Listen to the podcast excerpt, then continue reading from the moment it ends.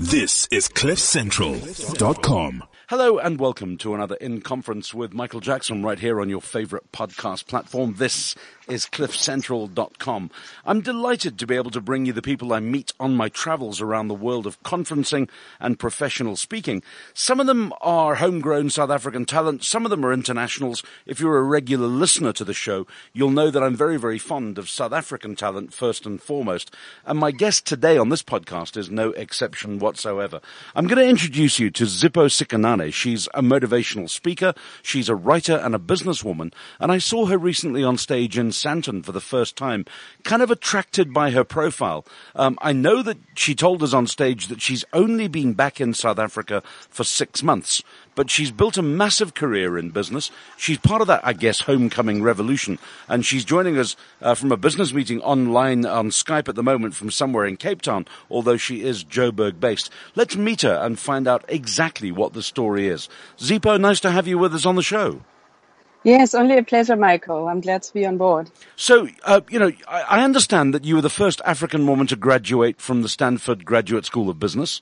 Um, yes, yes, the first South African. Yes, the first Black South African. It was a, a moment in history. That which is really really cool. And and you know yes, you've worked yes. you've worked for some major retailers. You worked with the Edcon Retail Group. You worked with the parent company of Zara, and you've also worked as a business analyst with McKinsey and Co. I mean, you yes. built a career offshore having grown yes. up in South Africa. First of all, tell me about your background, and then I want to know why you left, and then I want to know why yes. you came back. Yes, yes, fantastic. I mean, my background is uh, is it's a very interesting story in the sense that it's the normal, you know, someone growing up in a very tough environment in South Africa. So I grew up in a, a small township in northern KZN, and you know what's fascinating about my story is that the circumstances that, that I come from, a lot of people don't get to where I am when they come from that environment. Sure. And so it's really interesting because the more and more I grew up, the more I started realizing that there's certain things that I've done very differently in my path to basically make me stand out and basically continue to succeed throughout the throughout the various initiatives that I led in my life. So for example, I mean, if you're growing up in a poor family, you know, very quickly you realize there's, you're short of money, you're short of uh, so many opportunities. And one of the things that I did was start entrepreneurship at a very young age, as early as the age of five. Right. You know, at the time, it's very strange because everyone's like, why is this little kid selling things? But to me, it made so much sense um, because it brought income at home, but it also, you know, gave me the birth of my passion for, for entrepreneurship. And then throughout my high school years and even at university, it's just something that I always had a passion for. And I always had little going on the side. And so uh, from that, I got a great scholarship to go to UCT, uh, where I did study business. Uh, so I studied accounting and I studied finance. And it was an amazing opportunity because I mean, coming up from a township and then you're sitting next to people who went to the best uh, private schools in the country. And the gap is huge when you need to catch up to where they are. But nevertheless, I mean, it meant working quite hard. I mean, sometimes through the night, sometimes three, four times more than other people next to me, just to make sure that I made it through to the other side. And so I think when you speak about the credentials that you spoke about, that you saw, so for example, being mm. able to get into McKinsey, you know, being able to go to the likes of Edcon and work abroad, etc. You know, all those examples for me was a testament that there's something different here in terms of, you know, the lessons that I've learned. And so the big thing that I'm really passionate about is then how do I share that with the rest of the world, basically? Which is amazing. Um, and that's um, let me let me jump absolutely. in there if I may, because yes. Know, coming out of a single parent household in a township in KwaZulu Natal a few years ago, as it is today, still remains a very difficult thing to do. You mentioned yes. the scholarship to UCT. I mean, we have at the moment yes. going on in South Africa lots of discourse going on around the university scenarios about the fees yes. must fall campaign, roads must fall. How do you feel as a graduate of UCT having returned to South Africa and seeing what's going on, this kind of wanton destruction of property, this violent Absolutely. series of protests. How does that make you feel? I mean, I'll be honest with you, it makes me feel very, very sad what I'm seeing at the moment because you're basically seeing people fighting for education. And education is not something you should be fighting for. It's something that you should be getting as a right to begin with. And so when I travel around the world to other countries, you find that, for example, the public education systems is sometimes stronger than even the private education system in some of the developed worlds. Yet we don't have that privilege in South Africa. And so this um, makes our situation very difficult. If anything, I can relate to the students because some of them understand, you know, where they come from. Obviously, the difficulty is that you should not be using violence as a tool right, to effect change. There needs to be better ways to have conversations to effect change without leading to, vandali- to vandalizing the very few institutions that we have in the country of, um, of higher education. And you got a business science honors degree from UCT, I understand. Yes, well. indeed, indeed. I actually graduated uh, top ten percent of the class, which was uh, which was a, a, a, big privilege for me, which uh, because stunning. it was a testament. Yeah, absolutely, it was a testament that you know that, that that's when the story was unfolding. I let mean, me I, say. I don't want to make a whole interview about this, Zipho, but I mean, you say you can relate to those students. Do you sympathize with them or empathize with them? For me, it's de- it's it's definitely empathy. I'll be honest with you. It's definitely empathy because I wish that they get the opportunities to have this education that I had, so they too can tap into the uh, job opportunities that this country has, but a lot of people cannot access because they don't have that education. So for me, that's how I feel about this. You know, at the same time, it's important for people to also realize that whatever you do in any stage of your life impacts the rest of your life going forward. So even if you're strong about changing education now, you should find ways of doing it constructively, right? Because if you, for example, at a young age, in your late teens, in your early 20s, are busy vandalizing property somewhere, things like that, they stay on your record for life, right? That doesn't change. And I am sad uh, to an extent because some of these students are actually not aware of the cost implications of some of the behavior um, that is taking place at the moment. And their life implications as well. Let's move Absolutely. away from the current protest Absolutely. scenario and let's focus more on you because not only did you graduate from UCT with first class and distinctions, you went on to, M- uh, to an MBA at Stanford University. Was that on a scholarship as well?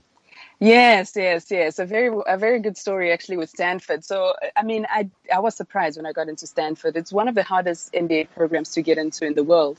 I mean, only 2% of the class is African and it's very, very small. Um, so for me, when I was accepted, it was pretty much yes, I'm going, um, you know, without any uh, holdback on it. And the thing with Stanford is what happened is just before I started, they actually came up with the, their first full scholarship. Um, and I got a phone call and they wanted to offer it to me. Uh, which was an amazing opportunity because if you're doing an MBA at a top institution in, in the world, I mean, the cost can be close to 2 million rands in Yeah. total. Yeah. And so when you're getting a scholarship for that, it basically gave me the opportunity that when I got to Stanford, I was at the same level financially as everyone else who was there, coming from some of the richest families in the world. I mean, my classmates, their, their parents were some of the most successful people in the world, and they sent their kids to Stanford. And so being in an environment like Stanford was an amazing opportunity because it made me realize that we have so much more potential than what we even think is possible. Now that's remarkable. Uh, you went on with a phenomenal business career as well. You've worked for Edcon Retail Group here in Southern Africa as a project manager for the chief executive.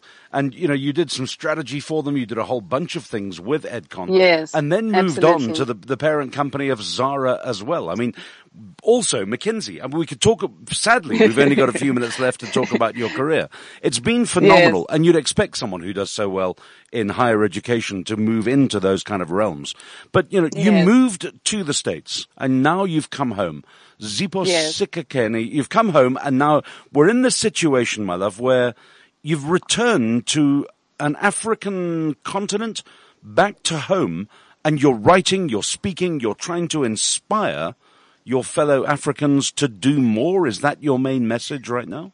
Absolutely, absolutely, hands down. That is my main message right now because having traveled around the world, I mean, I've, I've been to, I think, almost 30 countries in the last 10 years. And once you see that much of the world, you realize just how much value we have in our own country and in our own continent. And so my passion is to help other people unleash their own potential, whether it's at a personal level, at a professional level, or at a whatever level. Find what your potential is and take it out and really give it back to the world because that's what's going to make you stand out in whatever you're doing. and so Major- everything major that question, I drive though. now. Major Yeah, go question. ahead, go ahead. Yes. Why did you come back? You've made it. You're traveling the world. You're doing great stuff. What brought you back to this country? I'm so passionate about this continent. It's amazing. So even when I left, I knew that I'm coming back. The reason why I'm here is I feel like there's so much business potential that has not been realized. And so my passion drives a lot about helping business leaders and also helping organizations figure out how they can tap into these growth opportunities and make the most of them. So that's why I'm back to really, it's like I, I see this era of African giants. You know, this is what I'm seeing. But those businesses, those organizations can only exist if we all go hands in and we start growing um, and growing talent. And the last point is this continent already has so much talent strain. The last thing we need is more people like myself just going to the likes of the first world and not coming back. So this is why I'm here, and this is also why I'm going to stay. I know that your life story has been featured in magazines, newspapers. You, you, you're in a book on inspirational life stories published in Asia. You're also writing Yes. at the moment uh, as a weekly columnist for a major Sunday paper as well, aren't you? Yes, yes, absolutely. The Sunday Times. But more than writing, you're also investing in entrepreneurs and small businesses. Um, I mean, how do, how do people track down uh, where to find you? Where, you know, your LinkedIn profile or Facebook. Where's it best for people to go out and look for Zipho Sikhakhane? Yes, the best way to do it is uh, through my website. So it's www.ziphosikhakhane.com. Um, and then also there my email is there to contact me and they can find out more about me uh, if they want to connect further, especially on all the opportunities that I mentioned, because I'm in that mindset of either it's writing or speaking or, you know, helping with funding or advising small businesses to grow. Um, that is my passion at the moment. So you can Google Zipho Sikhakhane and find out course, exactly what it yes. is. I mean, that's the best way to find you as well, really, isn't it? Absolutely. And unlike you, there, there's not yet another Zipho Sikhakhane. yes, yeah. You're not the other Zipho Sikhakhane like I'm the other Michael Jackson. Um, but I mean, Yes, I, I love what you're doing. I think, you know, talking about doing business in Africa, leading entrepreneurship, you know, this is a dream come true for you then, Zipho, isn't it, really? Absolutely. It really is. I mean, it's unfolding and I'm only 28, so I'm more excited to see how much else is going to follow after this. So you've been back in the country six months now. What lies ahead for you for the balance of 2016? It's a, it's a lot of things. So definitely much more writing along the way. Definitely much more on the speaking circuit since I'm available uh, more for conferences now in the country, and definitely a lot more in uh, developing small businesses. Um, so either in advisory capacity or in the um, you know assisting them with funding. So that's my projects for this year ahead. And no regrets whatsoever about coming home, even with the turmoil and the chaos and the rand dollar exchange rate. I mean, it's just absolutely, absolutely. I'm such an optimist. All I see is opportunities. So all this noise we're seeing is just short term. Uh, eventually, it's going to change, and we need to have a medium term, long term outlook, and not be impacted by the noise that's happening on a day to day, month to month basis in the country at the moment. This I- is critical. I tend to believe, like you do, probably that you know the, the noise which is being amplified by the media is actually coming from very small pockets of people. For the most part, ninety nine point nine nine percent of the population, ninety nine point nine nine percent of the economy of this country is incredibly sound. It's all doing very well, really, isn't it? Absolutely, absolutely. That's exactly the reason why I'd rather be here than anywhere else in the world at the moment. Now, those are the words of Zipho Sikhakhane. I'd rather be here in South Africa than anywhere else in the world.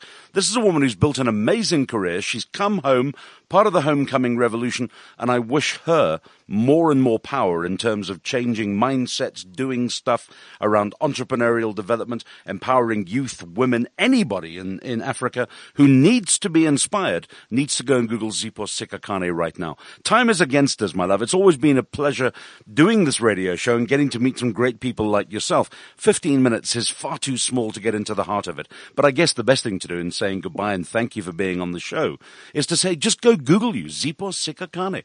When you'll read your sto- when people read your story, uh, like I was, I think they're going to be absolutely amazed. Cool. Thank you. It's been a real pleasure having you on the show. That's the caliber of guest you meet right here on cliffcentral.com. The show in conference with Michael Jackson podcasted weekly, but available to you wherever you are, whenever you want it on a continuous basis. Thanks for listening. Make sure you bring your friends along next time as well. It's been a real pleasure having you with us. Thanks and goodbye. Cliff Central. I've got something important to tell you. CliffCentral.com.